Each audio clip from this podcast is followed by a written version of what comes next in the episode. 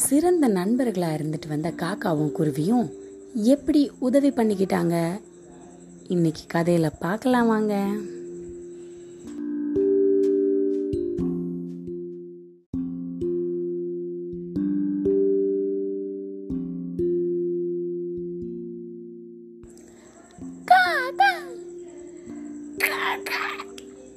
அப்படின்னு கத்துற காக்காவும் அப்படின்னு கத்திட்டு இருக்க குருவியும் ரொம்ப சிறந்த நண்பர்களாக இருந்தாங்க. ஆனால் அவங்க அவங்க வசிக்கிற கூட அவங்க அவங்க கட்டிக்கிறது தான் அவங்களுக்கு வழக்கம்.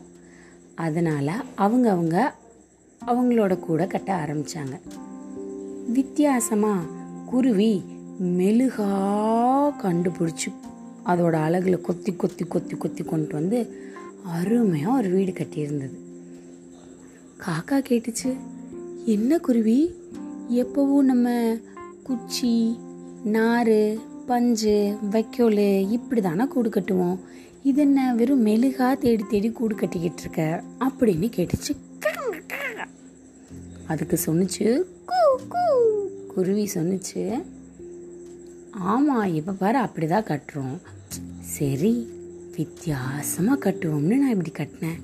இந்த வீடு உனக்கு பிடிச்சிருக்கா? அப்படின்னு கேட்டுச்சு. ஆ எனக்கு ரொம்ப பிடிச்சிருக்கு அப்படின்னு சொன்னிச்சு காக்கா.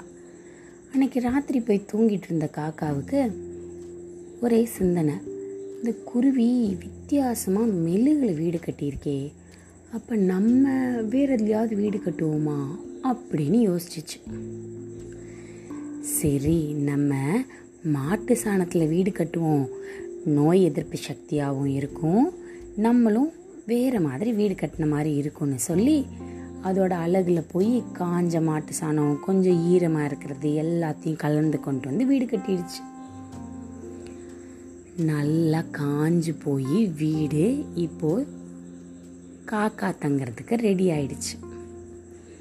குருவி பார்த்துட்டு ஏ நண்பா நீ என்ன மாதிரி வித்தியாசமாக வீடு கட்டணும்னு இந்த முயற்சி எடுத்தியா? நாம் வீட்டுக்கு வந்து பார்க்கலாமா?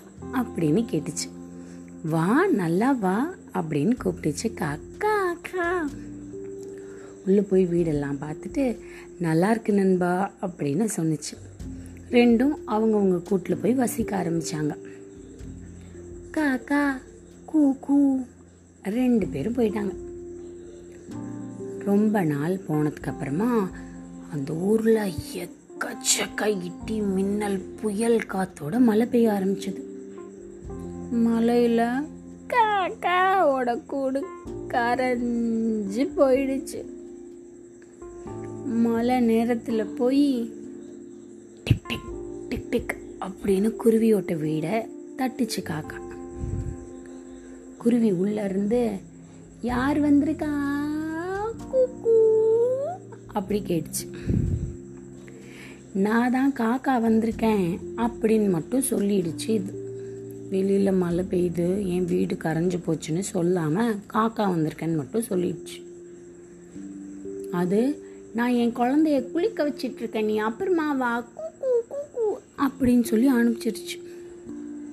கொஞ்ச நேரம் வெளியில் இருந்துட்டு திருப்பி போய் டிக் டிக் டிக் டிக் அப்படின்னு காக்கா தட்டுச்சு.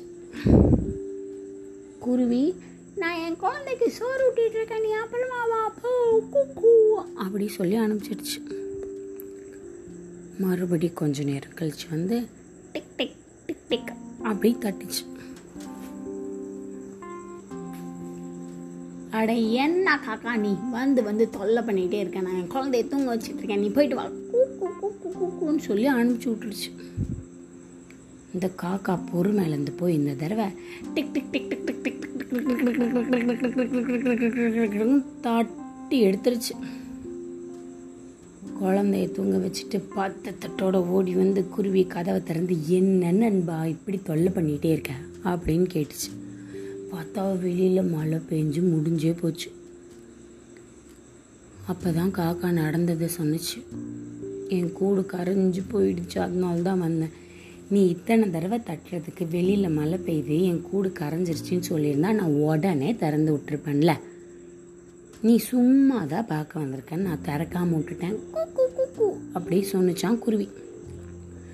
அப்புறம் உள்ளே கூப்பிட்டு நனைஞ்ச காக்காவுக்கு துடைக்கிறதுக்கு துண்டெல்லாம் கொடுத்து அது சுட சுட சமைச்சு வச்சுருந்த சாப்பாடெல்லாம் கொடுத்து ரெண்டு நாள் அவங்க வீட்டிலே தங்க வச்சுக்கிச்சு.